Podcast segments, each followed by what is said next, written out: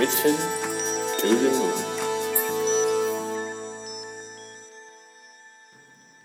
สวัสดีครับ ยินดีต้อนรับเข้าสู่ Mission to the Moon Podcast episode ที่ 258 นะครับ episode สุดท้ายของปีนี้นะครับ คุณอยู่กับรวิศ หาญอุตสาหะครับ ก็โอ้เดินทางกันมา 258 episode แล้วนะครับ ไม่น่าเชื่อเลยนะครับ ก่อนอื่นเลยเนี่ยต้องขอบคุณนะครับกำลังใจคำถาม comment feedback ทุกอย่างเลยนะครับ จากทุกท่าน ที่ส่งเข้ามานะครับ ทุกท่านที่ติดตามฟังนะครับ หลายท่านก็กรุณาให้ข้อมูลหลายอย่างมาให้ผมได้นำมาพูดต่อแบ่งปันกับท่านอื่นที่ฟัง Mission to the Moon Podcast อยู่ด้วยต้องขอบคุณจริง ๆ นะครับทุกท่านที่มีส่วนร่วมกับเรา ไม่ว่าจะเป็นการฟังการคอมเมนต์อะไรก็แล้วแต่เนี่ยนะครับ เป็นกำลังใจให้ผมอย่างยิ่งที่ที่จะทำให้ผมเนี่ยสัญญาว่าจะหา เนื้อหาข้อมูลดีๆ มาแชร์กันต่อในปีหน้าอย่างแน่นอนนะครับ แล้วก็จะพยายามทำให้ดีขึ้นด้วยนะครับอ๋ออีกอันหนึ่งขอประชาสัมพันธ์นิดนึงนะครับ ตอนนี้ Mission to the Moon มีใน Spotify แล้วนะครับ หลายท่านอาจจะใช้ Spotify เยอะอยู่แล้วนะครับ ก็เลยจะอาจจะง่ายกว่าที่ต้องไปเปิดฟังจากแอปอื่นนะครับแล้วก็ก็ search mission to the moon ได้เลยนะครับ ก็จะเจอนะฮะแล้วก็มีใน YouTube แล้วด้วยนะครับ เพิ่งอัปโหลดวันนี้นะครับ ช่อง mission to the moon เหมือนกันนะครับ ก็ใน YouTube เนี่ยนอกจากจะมีคลิปของ podcast แล้วเนี่ยผมอาจจะอัปโหลดคลิปบางอันที่ผมพูดในหลาย ๆ งาน เดี๋ยวต้องหากันว่าอยู่ที่ไหนบ้างนะครับไม่เคยรวบรวมเลย ขึ้นไปในช่องของ Mission to the Moon ด้วยนะครับแอบวันนี้นะฮะก็โอ้คิดอยู่นานแล้วจะพูดเรื่องไหนดีนะครับ เพราะมันเป็นตอนสำคัญนะเป็นตอนสุดท้ายของปีนะครับ ก็เลยเวทหลายเรื่องจนในสุดตัดสินใจว่าโอเค เราจะพูดเรื่องของเรื่องเรื่องของที่ผมคิดว่าเป็น เป็นคอนเซิร์นที่สุดสำหรับตัวผมในในในในปี 2018 นี้แล้วก็ปี 2019 และหลาย ๆ ปีต่อจากนี้ด้วยคือเรื่องของสิ่งแวดล้อมนะครับ ผมมาบทความมาหนึ่งมาจาก Harvard Business Review นะครับ ชื่อ uh, the story of sustainability in 2018 นะครับ we have about 12 years left นะฮะ Andrew Winston นะครับ เป็นคนเขียน Andrew Winston เนี่ยเป็นนักเขียนชื่อดังนะครับ แล้วก็เป็นคนที่ ให้ความสนใจกับเรื่องของสิ่งแวดล้อมเป็นอย่างมากนะครับ คือต้องบอกว่าอย่างนี้ครับผมรู้สึกว่าโดยส่วนตัวนะผมเชื่อว่าเรื่องนี้จะเป็นความท้าทายมากที่สุดหนึ่งในสองเรื่องของของเราในฐานะมนุษย์เลยแหละนะครับในอนาคตอันใกล้นี้อีกอีกเรื่องหนึ่งก็คือเรื่องของ AI เนาะนะครับเเรื่องแต่ว่าผมว่าสิ่งแวดล้อมนี่อาจจะน่ากลัวกว่านะเพราะว่าผมรู้สึกว่าคือมนุษย์เราเนี่ยนะครับ ตั้งแต่ไหนแต่ไรแล้วในประวัติศาสตร์เนี่ยเราสร้างของเก่งมาก แต่ว่าหลายครั้งเราไม่สามารถเรียกว่าควบคุม consequence หรือผลที่ตามมาของของที่เราสร้างได้นะฮะแล้วมันก็มีเหตุการณ์แบบนี้เกิดขึ้นหลายครั้งในประวัติศาสตร์แล้ว แล้วครั้งนี้ดูจะเป็นครั้งที่ท้าทายเรามากที่สุดเลย ก็คือเรื่องของสิ่งแวดล้อมนะครับ ย้อนกลับไปนิดหนึ่งนะครับ เมื่อประมาณเดือนตุลาคมเนี่ยนะครับ มีรายงานฉบับหนึ่ง ออกมานะครับความยาวประมาณสัก 30 กว่าหน้านะครับคนที่ทำรายงานฉบับนี้เนี่ยคือ IPCC นะครับซึ่งย่อมาจาก Intergovernmental Panel of Climate Change เขาไปประชุมที่กรุงโซลนะครับแล้วก็ออกรายงานมาฉบับหนึ่ง ซึ่งเป็นรายงานที่มาจากนักวิทยาศาสตร์ หัวกะทิของทั่วโลกนะครับคือสรุปแบบสั้นเลยเนี่ยนะครับก็คือว่าถ้าเรานะถ้าเราเนี่ยไม่ทำอะไรเลยนะครับไม่ทำอะไรเลยเนี่ยนะครับ เราจะมีเวลาประมาณสัก 12 ปี ก่อนที่สิ่งแวดล้อมของโลกทั้งหมดเนี่ยจะถึง point of no return นะฮะสิ่งที่เราต้องทำนะฮะเพื่อที่จะลดใช้คำว่าลดนะลดหรือพยายามหลีกเลี่ยงให้เจอน้อยที่สุดของผลของการเปลี่ยนแปลงของสภาวะอากาศเนี่ยคือเราจะต้องตัด carbon emission เนี่ย 45%ภายในปี 2030 45%จากวันที่เราใช้อยู่ทุกวันนี้นะครับ แล้วก็เราต้องไม่ใช้ คาร์บอนเลยคือ zero carbon เนี่ยนะฮะภายในปี 2050 แต่ในขณะที่เรากำลังคุยกันเรื่องนี้อยู่เนี่ยเรายังใช้คาร์บอนเรายังปล่อย carbon emission เพิ่มขึ้นอยู่นะฮะไม่ได้ลดลงด้วยนะครับเพราะฉะนั้นเหลือ 12 ปีต้องคัด 45%เนี่ยก็โอ้โหต้องบอกว่าเป็นงานที่งานใหญ่มาก ถ้าเกิดทุกประเทศไม่ร่วมมือร่วมแรงกันโอกาสที่เกิดเรื่องนี้ขึ้นก็ยากนะฮะ IPCC เนี่ยเอาข้อมูลนะครับมาเปรียบเทียบนะ บอกว่าที่เราเคยคุยกันไว้นะตอนที่ท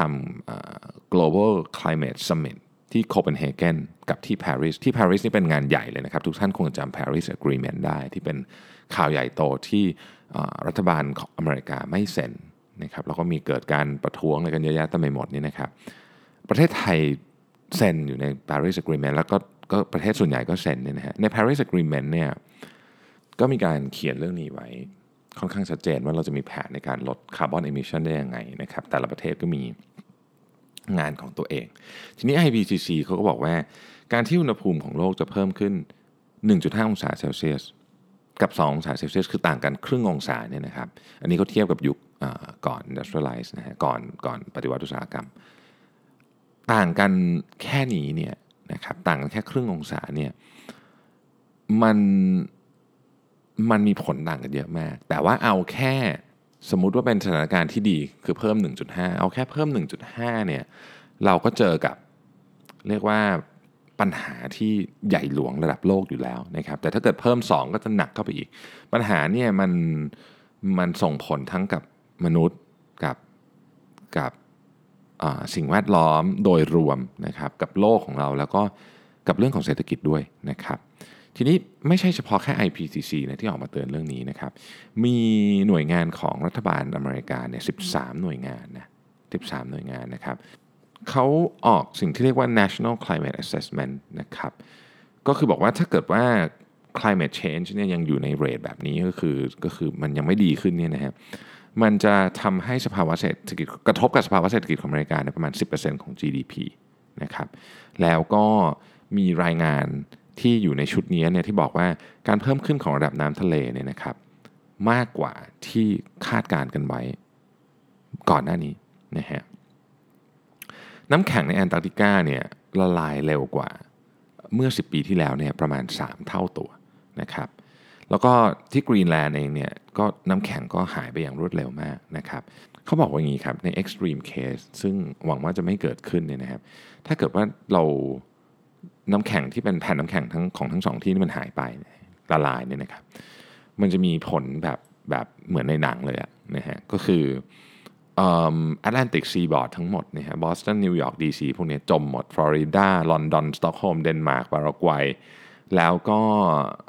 พื้นที่ที่มีในเอเชียเนี่ยคนประมาณสัก 1,000 ล้านคนจะอยู่อยู่ในพื้นที่เสี่ยง ที่จะ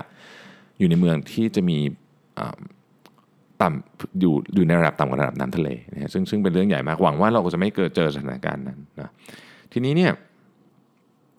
อันเนี้ยมันส่งผลถึงเรื่องอะไร คือคือทั้งหมดทั้งมวลเนี่ยนะครับมันเกี่ยวข้องอะไรกับเรา มันเกี่ยวข้องที่ว่าวิธีการที่เราสามารถที่จะช่วยนะครับให้เรื่องนี้ไม่เกิดขึ้นเนี่ยก็คือวิธีการที่เราทำทำธุรกิจอยู่ทุกวันนี้คือวิธีการทำธุรกิจของเราทุกวันนี้ เรื่องสิ่งแวดล้อมอาจจะเป็น CSR นะแต่ แต่เมื่อเรารู้ข้อมูลนี้แล้วเนี่ยนะครับ การทำเรื่องสิ่งแวดล้อมเนี่ยทำเป็นแค่ CSR เฉยๆไม่ได้ คือมันต้องทำเป็น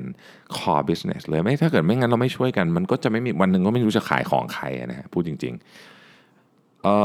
เรามาดูผลของ extreme weather ในปีที่ผ่านมานะครับ เอาแค่ 2018เนี่ยนะครับเฉพาะในอเมริกาอย่างเดียวเนี่ยนะจำไฟไหม้ได้ไหมฮะที่เมือง Paradise แคลิฟอร์เนียนะฮะ อันนั้นคนเสียชีวิตไป 85 คน คือถ้าเกิดว่าไม่มี global warming เนี่ยมันจะไม่รุนแรงขนาดนี้นะครับอันนี้ก็คือหนึ่งเป็นเหตุการณ์ครั้งที่รุนแรงที่สุดครั้งหนึ่งนะครับ แล้วก็ในเม็กซิโกบีชที่ฟลอริดานะครับอันนั้นก็โอ้โห มีเฮอริเคนเข้าแบบลูกใหญ่ บ้านเบิร์นนี่พังหมดเลยนะครับใหญ่โตแบบชนิดที่ไม่เคยเห็นมาก่อนในแถบนั้นก็ว่าได้นะครับฟลอเรนซ์เฮอริเคนฟลอเรนซ์เนี่ยนะฮะ ก็สร้างความเสียหายแบบรุนแรงที่สุดเหมือนกันนะครับถ้าเราจำภาพได้นะตอนที่ Hurricane Florence มาเนี่ยนะครับทำเอาถนนกลายเป็นไฮเวย์กลายเป็นกลายเป็นคลองเลยอะนะฮะไต้ฝุ่นมังคุดนี่ฮะนี่ก็ยังจำได้นะไต้ฝุ่นมังคุดนะครับฟิลิปปินส์เมืองจีนนะก็มีคนเสียชีวิตไปเยอะนะครับ แล้วก็มีอะไรอีกเต็มไปหมดเลยนะฮะเคปทาวน์เซาท์แอฟริกา หลายท่านคงคุ้นเคยกับ Day Zero ที่เคปทาวน์นะครับวันที่น้ำคือที่เขาบอกว่า ถ้าเกิดเราไม่หยุดใช้น้ำกันแบบนี้เนี่ยน้ำจะหมดไปในวันที่เท่าไหร่ในวันนั้นเขากำหนดไว้เป็น Day Zero นะครับแต่ว่าคนก็ร่วมมือร่วมใจกันในที่สุดวันนั้นมันก็ถูกเลื่อนออกไป แต่เคปทาวน์เนี่ยมีปัญหาอย่างยิ่งเรื่องน้ำไม่พอใช้นะครับแบบแบบซีเรียสเลยนะฮะคือแบบมีปัญหาแบบจริงจังมากนะครับ เพราะฉะนั้นเนี่ยเราจะเห็นแล้วว่า เมื่อสักสิปีที่แล้วเนี่ยเราเถียงกันเยอะเหมือนกันนะเรื่องเรื่อง global warming ว่าแบบเอ๊ะมันจริงเหรออะไรเงี้ยเราแบบโลกร้อนจริงเหรอหรือมีการเปลี่ยนแปลงทางสภาพอากาศจริงหรือเปล่าอะไรเงี้ยวันนี้เนี่ยผลของมันเนี่ยค่อนข้างชัดเจนนะครับ ต้องบอกว่าในปีที่ผ่านมาเนี่ยนะฮะในปี 2017 ไม่ใช่ปีที่ผ่านมา 2017 เนี่ยตัวเลขของความเสียหายทางเศรษฐกิจที่เกิดจากภัยธรรมชาตินะครับมีทั้งหมดประมาณ3แสนล้านเหรียญเฉพาะในอเมริกาที่เดียว ซึ่ง ต้องบอกว่าเป็นสถิติสูงสุดในประวัติศาสตร์ หมายความว่าภัยธรรมชาติเนี่ยไม่เคยสร้างความเสียหายให้กับโลกมนุษย์เท่าเท่านี้มาก่อนเลยนะครับและแน่นอนว่าเทรนด์นี้เนี่ยดูแล้วเนี่ยมันจะเพิ่มนะฮะอีกอันนึงที่น่าสนใจก็คือว่า ตอนนี้เนี่ยปะการังทั่วโลกเนี่ยค่อยๆ ตายลงเพราะว่าอุณหภูมิของน้ำทะเลสูงขึ้น ถ้าสูงขึ้นถึง 2 องศาเมื่อไหร่นี่ตายหมดเลย ตายหมดนี่คือประมาณ 99%ตายนะครับก็เรียกว่าเกือบหมดแล้วกันนะฮะ ส่วนแมลงครับผมแมลงซึ่งเป็นส่วนสำคัญในระบบนิเวศที่ทำให้พืชต่างๆ และดอกไม้อะไรพวกนี้นะครับ สามารถเพาะเพาะพันธุ์ผสมพันธุ์กันได้เนี่ยก็หายไปมแมลงจำนวนมากในสูญพันธุ์ไปนะครับสัตว์ใหญ่ก็สูญพันธุ์นะครับพึ่งก็ลดจำนวนลงเยอะแม่พวกนี้เนี่ยส่งผลโดยตรงเลยเนี่ยนะครับกับธุรกิจอาหารและการเกษตรนะนะครับแต่ว่าไม่ไม่ใช่แค่นั้นนะฮะธุรกิจ ท่องเที่ยวส่งผลกระทบด้วย เพราะถ้าเกิดสัตว์หายไปปะการังหายไปธุรกิจท่องเที่ยวก็จะหายไปด้วยนะครับส่วนหนึ่ง แต่ทั้งหมดทั้งมวลเนี้ยถ้าโลกมันอยู่ไม่ได้ในฐานะสังคมธุรกิจก็อยู่ไม่ได้เหมือนกัน เพราะฉะนั้นเราต้องเริ่มมาคิดเรื่องนี้กันอย่างจริงจังนะผมเราผมคิดว่าแต่ก่อนเนี่ยเราพูดเรื่องนี้ในมุมของ CSR จริงๆเรารู้สึกว่าเออทำดีก็ก็ก็ก็ก็เป็นสิ่งที่เหมือนเป็นเอ็กซ์ตร้านะเป็นของที่เอ็กซ์ตร้าขึ้นมาแต่ ตอนนี้มันต้องทำนะมันต้องช่วยกันทุกคนครับ เพราะว่าผมไม่เชื่อว่าจะมีรัฐบาลใดรัฐบาลหนึ่ง บริษัทใหญ่ ๆ บริษัทหนึ่งหรือแม้แต่สิบร้อยบริษัทเนี่ยที่จะสามารถทำเรื่องนี้ให้สำเร็จได้ถ้าถ้าถ้าทำคนเดียวหรือแค่กลุ่มเดียวเนี่ยยังไงมันก็ไม่สำเร็จฮะมันต้องทำด้วยกันนะแล้วแล้วผลประโยชน์มันก็อยู่กับพวกเราทุกคนนะครับ ถ้าเกิดเราช่วยลดผลกระทบจากเรื่องสิ่งแวดล้อมได้สำเร็จนะครับโอเค ทีนี้ความพยายามเรื่องนี้เป็นยังไงบ้าง นะครับความพยายามนี้เป็นแหล่งในแคลิฟอร์เนียเนี่ยนะฮะก็มีกฎหมายออกมาฉบับหนึ่งที่บอกว่าไฟฟ้าทั้งหมด จะต้องเป็น carbon free ภายในปี 2045 นะครับ ในยุโรปเนี่ยก็เริ่มมีการแบนนะการซื้อขายสินค้ากับประเทศที่ไม่ได้ปฏิบัติตามข้อตกลงที่ปารีสนะครับ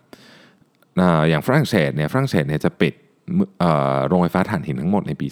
2021 นะครับ อินเดียเพิ่งแคนเซิลการสร้างโรงไฟฟ้าโรงไฟฟ้าถ่านหินขนาดใหญ่ไปนะครับ แล้วก็ประเทศจีนเนี่ยมีการแบนรถยนต์ประมาณ 500 รุ่นที่ไม่มีประสิทธิภาพนะครับ ต้องเรียนเรื่องไฟฟ้าแบบนี้ฮะ คือตอนนี้เนี่ยการลงทุนในการทำไฟฟ้าจากพลังงานสะอาดนะครับ ถ้าเกิดสร้างโรงไฟฟ้าใหม่ด้วยกันทั้งคู่เนี่ย ตอนนี้ ถูกกว่าแล้ว หมายถึงว่าทำทำพลังงานสะอาดถูกกว่านะครับเทียบกับไฟฟ้าที่ทำจากถ่านหินเนาะแต่ถ้าเป็นโรงไฟฟ้าถ่านหินเก่ากับโรงไฟฟ้าจากพลังงานสะอาดใหม่เนี่ยโรงไฟฟ้าจากพลังงานสะอาดยังแพงอยู่ แต่จะแพงอยู่อีกไม่นานนะครับเพราะว่าต้นทุนมันลดลงไปเรื่อยๆอีกสักพักหนึ่งเนี่ยจะถูกเท่ากับโรงไฟฟ้าถ่านหินที่มีอยู่แล้วนะครับแล้วก็จะถูกกว่าด้วยนะครับ ทีนี้เนี่ยเรื่องเรื่องเรื่องนี้เนี่ยมันเติบโตจริง ๆ แล้วก็มี Impact ในการตัดสินใจธุรกิจเยอะแม่นะครับมาร์คคาร์นีเนี่ยซึ่งเป็นผู้ว่าการธนาคารของประเทศอังกฤษนะครับธนาคารกลางของประเทศอังกฤษเนี่ยนะครับบอกว่าตอนนี้เนี่ย 70%ของธนาคารอังกฤษเนี่ยนะครับดูเรื่องของ climate change เนี่ยเป็น financial risk นะไม่ใช่เรื่อง CSR ละเวลาประเมินบริษัทนะครับหรือให้เงินกู้นะหรือจะทำโปรเจกต์อะไรก็แล้วแต่เนี่ยเรื่อง climate change เนี่ยเป็น เป็น financial risk แล้วนะครับ 70%ของธนาคารนะครับ แล้วก็หลายบริษัทอย่างเช่น BlackRock BlackRock เนี่ย Larry Fink นะครับซึ่งเป็น CEO ของ BlackRock ซึ่งเป็นคนที่ถือ asset เยอะที่สุดในโลกตอนนี้เนี่ยนะครับ ก็บอกว่าตอนนี้เนี่ยบริษัททุกบริษัทเนี่ยจะต้องให้ความสำคัญของเรื่อง environmental กับ social เนี่ยเป็นหัวใจของการดำเนินธุรกิจ ไม่ใช่เป็นแค่ CSI ต่อไปนะครับอสังหาริมทรัพย์ บริษัทอสังหาริมทรัพย์จำนวนมากเนี่ยนะครับ เริ่มที่จะลดการลงทุนในเขตที่มีความเสี่ยงต่อน้ำท่วมนะฮะอย่างเช่นบางพื้นที่ของไมอามีเพื่อที่จะลดความเสี่ยงที่ระดับน้ำทะเลจะสูงมาแล้วท่วม property เหล่านี้ เพราะฉะนั้นเรื่องนี้เนี่ยเป็นเรื่องที่ serious มากนะครับในตอนนี้ แต่เราก็ยังพอมีความหวังนะนะครับตอนนี้เนี่ยต้องบอกว่า clean technology เนี่ยเติบโตอย่างรวดเร็วมากนะครับอันเมื่อกี้อันที่หนึ่งเนี่ยคืออพลังงานสะอาดเนี่ยนะครับถูกกว่าถ่านหินนะครับขึ้นอยู่กับบางซีนารีโอนะแต่บางบางส่วนใหญ่เนี่ยถ้าเกิดว่าเราพูดว่าพลังงานสะอาดจะพลังงานสะอาดจะถูกกว่าถ่านหินเมื่อไหร่เนี่ยนะครับ2030เนี่ยให้สร้างลงลงไฟฟ้าพร้อมพร้อมกันเนี่ยพลังงานสะอาดถูกกว่า นะฮะใน 2030 แต่ตอนนี้มันมีหลายซีนารีโอนะบางที่ก็ถูกกว่าแล้ว บางที่ก็ยังแพงกว่าอยู่นะครับ อันที่2เนี่ยคือบริษัทจำนวนมากเนี่ยตั้งใจที่จะซื้อพลังงานสะอาดเลยก็คือถึงแม้ว่าจะต้องจ่ายแพงกว่านะครับ ก็ก็ซื้อนะครับแค่ 6 เดือนของปี 2018เนี่ยนะครับธุรกิจเนี่ยซื้อ clean energy เนี่ยมากกว่าที่ซื้อทั้งปีของ 2017 เองเพราะฉะนั้นอัตราการเจริญเติบโตเนี่ยนะครับสูงมากนะครับ ข้อที่3เนี่ย EV ก็คือ electric vehicle เนี่ยมีมีการเพิ่มขึ้นอย่างมหาศาล แล้วก็ไม่ได้เป็นเฉพาะรถยนต์ส่วนบุคคลด้วยนะครับเรากำลังพูดถึงรถบรรทุกนะครับแล้วก็ตอนนี้เนี่ยมีข่าวว่าเขาจะทำ container ship อะเรือที่ใส่คอนเทนเนอร์นะฮะที่ใช้พลังงานจากไฟฟ้า ยังนึกไม่ออกว่าจะเป็นยังไง แต่ว่าก็ก็มีข่าวว่าจะทำนะครับ ประเทศจีนเนี่ยก็จริงๆแล้วประเทศจีนก็เป็นคนที่มีความเคลื่อนไหวเรื่องนี้เยอะนะประเทศจีนเนี่ยนะครับเปลี่ยนรถเมย์นะครับเป็นรถเมย์พลังงานไฟฟ้าเนี่ยหมื่นคันนะครับรถเมย์หนึ่งหมื่นคันเนี่ยเยอะกว่ารถเมย์ของลอนดอนทั้งหมดอีกนะไอไอสีแดงๆของลอนดอนทั้งหมดรวมกันเนี่ยยังไม่ถึงหมื่นคันเลยนะฮะแต่ว่ารถรถเมย์หมื่นคันที่เมืองจีนเนี่ยคือเปลี่ยนเพิ่มทุก5อาทิตย์5อาทิตย์เพิ่มหมื่นคัน5อาทิตย์เพิ่มหมื่นคัน เพราะฉะนั้นเนี่ยอีกไม่นานนะครับรถเมย์ในจีนทั้งหมด จะเป็นไฟฟ้าเนาะนี่แล้วก็ประเทศจีนเองเนี่ยก็มีความเคลื่อนไหวเรื่องนี้เยอะ สมัยก่อนเนี่ยนะครับเวลาเรือคอนเทนเนอร์จากประเทศจีนไปส่งของที่อเมริกา สมมติไปส่งไม้อย่างเงี้ยนะครับเขาก็จะรับพวกพวกของรีไซเคิลอะกระดาษนะครับแก้วอะไรเงี้ยกลับมาที่เมืองจีนนะครับแต่ปัจจุบันนี้ตั้งแต่ 1 มกราคม 2018เนี่ยรัฐบาลจีนเนี่ยประกาศห้ามทำแบบนี้ละไม่มีการรับของกลับมานะครับ ไม่มีการรับพวกเรียกว่าเป็นขยะกลับมาแล้วกัน ดังนั้นตอนนี้เนี่ยปัญหาเรื่องของขยะรีไซเคิลไม่มีที่ไปเนี่ยกำลังเป็นปัญหาใหญ่นะครับ ก็ทำให้หลายคนเนี่ยต้องเริ่มคิดจริงๆจังว่าเฮ้ยการที่เราสร้างขยะออกมาเนี่ยมันกลายเป็นผลเสียกับตัวธุรกิจเองด้วยมันไม่ใช่แค่ผลเสียกับสิ่งแวดล้อมนี่ฮะก็เลยเป็นการกดดันนะให้บริษัทจำนวนมากเนี่ยต้องมาเริ่มคิดเรื่องนี้อย่างจริงจังนะครับ ทั้งซัพพลายเออร์เองและทั้ง ผู้ที่เกี่ยวข้องใน supply chain ทั้งหมดเนี่ยเริ่มคิดเรื่องนี้อย่างจริงจังนะผมยกตัวอย่างอย่างเราเองเราก็พยายามเริ่มคิดเรื่องนี้นะครับเรื่องของเราจะทำไงให้เราลดผลกระทบที่เรามีกับกับโลกได้นะเพราะในที่สุดแล้วถ้าเราไม่ช่วยกันทำก็ก็อย่างที่บอกมันก็ไม่มีใครซื้อของเรานะฮะเราผมก็เชื่อนะครับในสิ่งที่หลายคนพูดตอนนี้ก็คือว่าทำสิ่งให้ดีด้วยแล้วก็สามารถได้กำไรได้ด้วยนะครับเราสามารถเราสามารถทำทั้งสองอย่าง ควบคู่กันไปได้นะครับ ในปี 2019 เราเรามองเรื่องนี้ยังไงบ้างนะฮะปี 2019 เนี่ยแน่นอนว่าเรื่องของสิ่งแวดล้อมเรื่องของโลกร้อนเรื่องของอากาศเปลี่ยนแปลงเนี่ยมันมันมันเกี่ยวข้องเลี่ยงหลีกเลี่ยงไม่ได้เลยนะกับเรื่องการเมืองนะฮะเราก็ต้องมาดูว่าปี 2019 ในเรื่องการเมืองจะเป็นยังไงบ้างนะครับ แต่ทั้งหมดทั้งปวงเนี่ย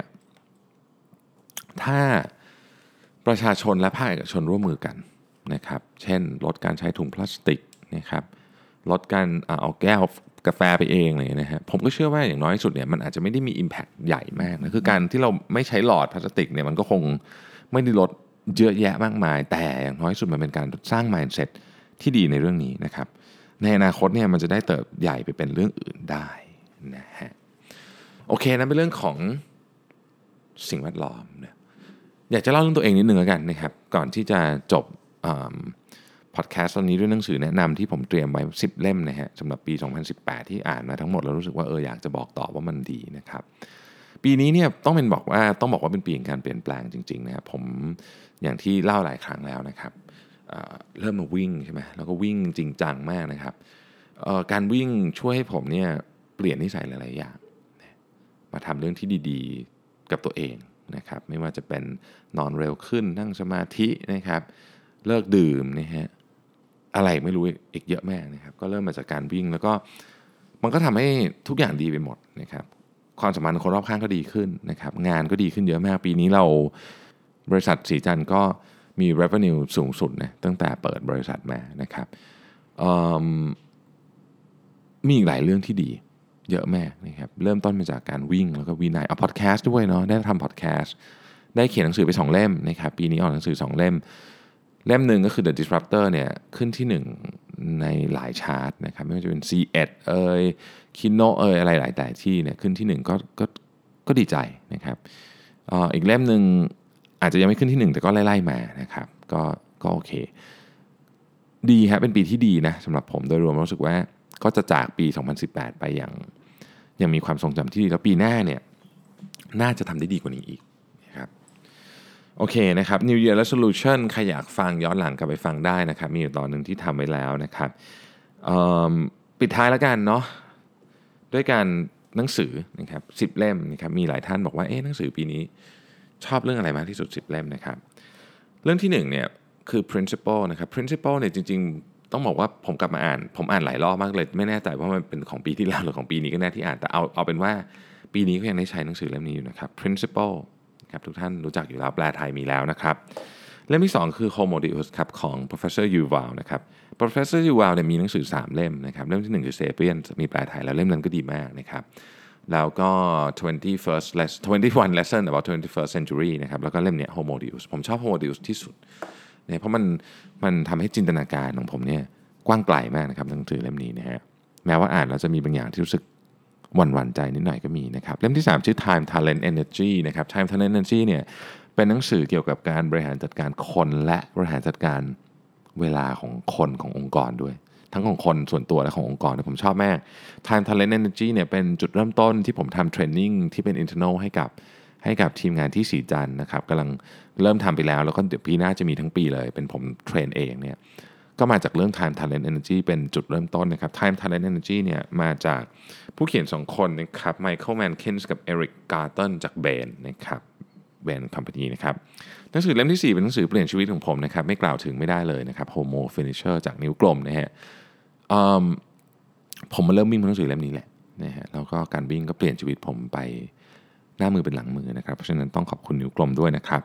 เล่มที่ 5 ก็เป็นของนิ้วกลมเช่นกันนะครับสิ่งสำคัญของชีวิตชอบแม่ชอบวิธีการเล่าเรื่องนะครับที่มี นิ้วกลมติดมา 2 เล่มนี้ไม่ใช่เพราะว่าเป็นเพื่อนกันนะครับ แต่ว่าหนังสือเขาดีจริงๆนะฮะ เล่มที่ 6 ครับ The Road Less Travel M Scott Peck นะครับจิตแพทย์ที่เขียนหนังสือได้ กระแทกใจมากนะครับ ลองอ่านดูนะครับ เล่มที่7 Oh Great One นะครับ David Novak การบริหารคนด้วย recognition นะครับ เรื่องที่ 8 Spark ครับ Paddy แรงกับผ้านะครับ branding นะฮะ insight คือเรื่องที่ 9 ทาชาอูริชดรทาชาอูริชนะครับดรทาชาอูริชบอกว่า self awareness จะเป็นสกิลที่สำคัญที่สุดของศตวรรษที่ 21 ผมเห็นด้วยสุดๆเลยนะครับ เพราะฉะนั้นหนังสือเล่มนี้พูดถึงเรื่อง self awareness และมี research มากมายนะครับผมชอบแม่ผมรู้สึกว่าเป็นหนังสือที่วันนี้ยังทำตามไม่ได้หรอกแต่อย่างน้อยสุดเรารู้แล้วว่าจะทำยังไงนะครับ เล่มสุดท้ายครับ brief answer to the big question นะครับ professor Stephen Hawking หนังสือเล่มสุดท้ายของยอดอัจฉริยะของโลกนะครับ เป็นหนังสือที่ ต้องบอกว่าอ่านแล้วแบบมันมีอะไรที่ต้องคือความรู้สึกผมคือรู้สึกว่าเราตัวเล็กมากอะเรา ถ้าเรามองมองขึ้นไปบนท้องฟ้า ใช้คำนี้แล้วกันนะฮะเราจะค้นพบว่าชีวิตเรานี้มันมันไม่ได้มีความสำคัญอะไรเลยจริง ๆ as a as as a nature's will นะหมายถึงว่ามองจากมุมมองของของธรรมชาตินะครับชีวิตเรามันไม่ได้มี ไม่ได้มีอะไร เพราะฉะนั้นหนังสือเล่มนี้นอกจากจะสอนอะไรหลายอย่างเรื่องวิทยาศาสตร์ที่ที่ผมบางอันผมก็เข้าใจบ้างไม่เข้าใจบ้างเนี่ยนะครับแต่ก็อ่านแล้วก็รู้สึกว่ามันเป็นหนังสือที่ดีมากนะผมก็ใช้เวลาเยอะมากกับหนังสือเล่มนี้ อีกการที่ผมรู้สึกก็คือว่า มันสอนสัจธรรมของชีวิตด้วยนะครับหนังสือเล่มนี้ลองไปอ่านดูไม่รู้ว่าจะได้มุมมุมมุมเดียวกันหมดทุกคนหรือเปล่านะแต่ผมว่าผมว่าท่านจะได้สัจธรรมอะไรบางอย่างจากหนังสือเล่มนี้นะครับ ผมทวนอีกครั้งหนึ่งนะครับ principle นะครับ homo deus นะฮะ time talent energy นะครับ homo finisher สิ่งสำคัญของชีวิต The Road Less Travel นะครับ O Great One Spark Insight แล้วก็ Brief Answer to the Big Question เดี๋ยวทำเป็น description ไว้ให้ใน ในใน description ของตัว podcast ดีกว่านะครับ ก็ต้องขออนุญาตกล่าวสวัสดีปีใหม่ทุกท่านนะครับ ขอให้ทุกท่านสุขภาพร่างกายแข็งแรงนะครับ พลังนะครับในการสร้างวินัยให้กับตัวเองเพื่อจะได้สิ่งดีๆ ที่ตั้งใจไว้ในปี 2019 ไม่ว่าเป้าหมายของท่านจะเป็นอะไรก็ตามนะครับ ขอให้ท่านมีพลังในการต่อสู้กับสิ่งยุ่ยต่างๆนะครับ แล้วเอาเป้าหมายที่อยากได้มาให้ได้นะครับสำหรับวันนี้นะครับ สวัสดีปีใหม่ ขอบคุณและเราพบกันใหม่ปีหน้านะครับ ขอบคุณและสวัสดีครับ